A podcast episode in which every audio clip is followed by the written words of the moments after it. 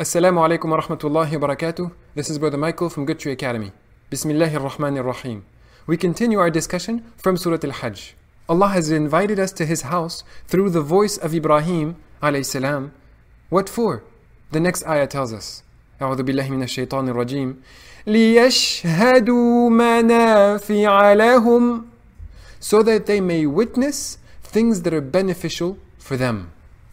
ويذكروا اسم الله في أيام معلومات and so that they may remember Allah in these known days the very well known days subhanallah this is a clear indication for us sitting at home that we didn't perform hajj and we're sitting at home in these 10 days that people went for hajj that there is something important to do about these 10 days to witness things that are beneficial for them and to remember Allah a lot in those known days, these days of Hajj, these 10 days, the best days of the year. Subhanallah. Remembrance of Allah is something to do all the time. But when the sacred months come, we should increase our remembrance of Allah. Muharram, Rajab, Dhul Qa'dah, and Dhul Hijjah. These are the sacred months. And on top of that, now, out of these sacred months, we have the best 10 days of the year. That should be enough reason for us to increase our dhikr of Allah. And the second item, which is to witness. I want to mention something that Allah mentions again at the very end of Surah Al Hajj. In our series, we're actually going to discuss the first ayah of Surah Al Hajj and the last ayah of Surah Al Hajj, because both of them have something very precious to tell us. In the last ayah of Surah Al Hajj, Allah again talks about Ibrahim.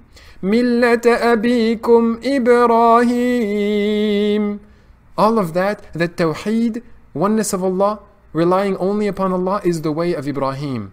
هو سماكم المسلمين من قبل وفي هذا He is the one who has named you Muslims. The religion of Allah is the religion of Islam, and He is the one who has named us Muslim in His way of submitting and surrendering, surrendering all of His affairs to Allah. Salam, the character of Ibrahim, subhanallah. We are emulating Him. ويكون الرسول شهيدا عليكم and so that the messenger sallallahu alayhi wasallam may be a witness upon you وتكونوا شهداء على الناس and so that you O believers Muslims may be a witness upon people now this topic of witnessing right What's the reason for people to come to Hajj, as we mentioned in Ayah 28, the, what we started this video with? So that they may witness things that are beneficial for them. Everybody is witnessing Hajj. It's on the TV screens. Even non Muslims know that this is the Hajj season, especially because every year there's some events that happened during the Hajj. Subhanallah. So people can witness Islam because of that event of Hajj. And so the Messenger is a witness over us. But it means that yes, he's witnessing what we do, but at the same time, he is a testimony. And the same way that Rasulullah is a testimony by his character, by his behavior, by his history, his story, his seerah, his choices, his sahaba. He is a testimony to the truth of Islam. The way that he recited the Quran, the way that he behaved with people is a testimony to the truth of Islam and the truth of the Quran.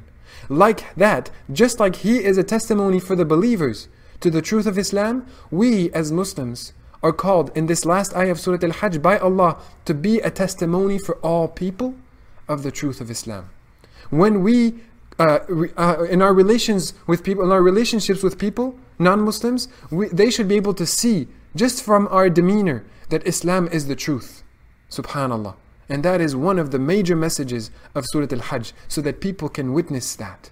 So that people can witness people connecting themselves to Allah. Non Muslims can witness people having a connection with Allah.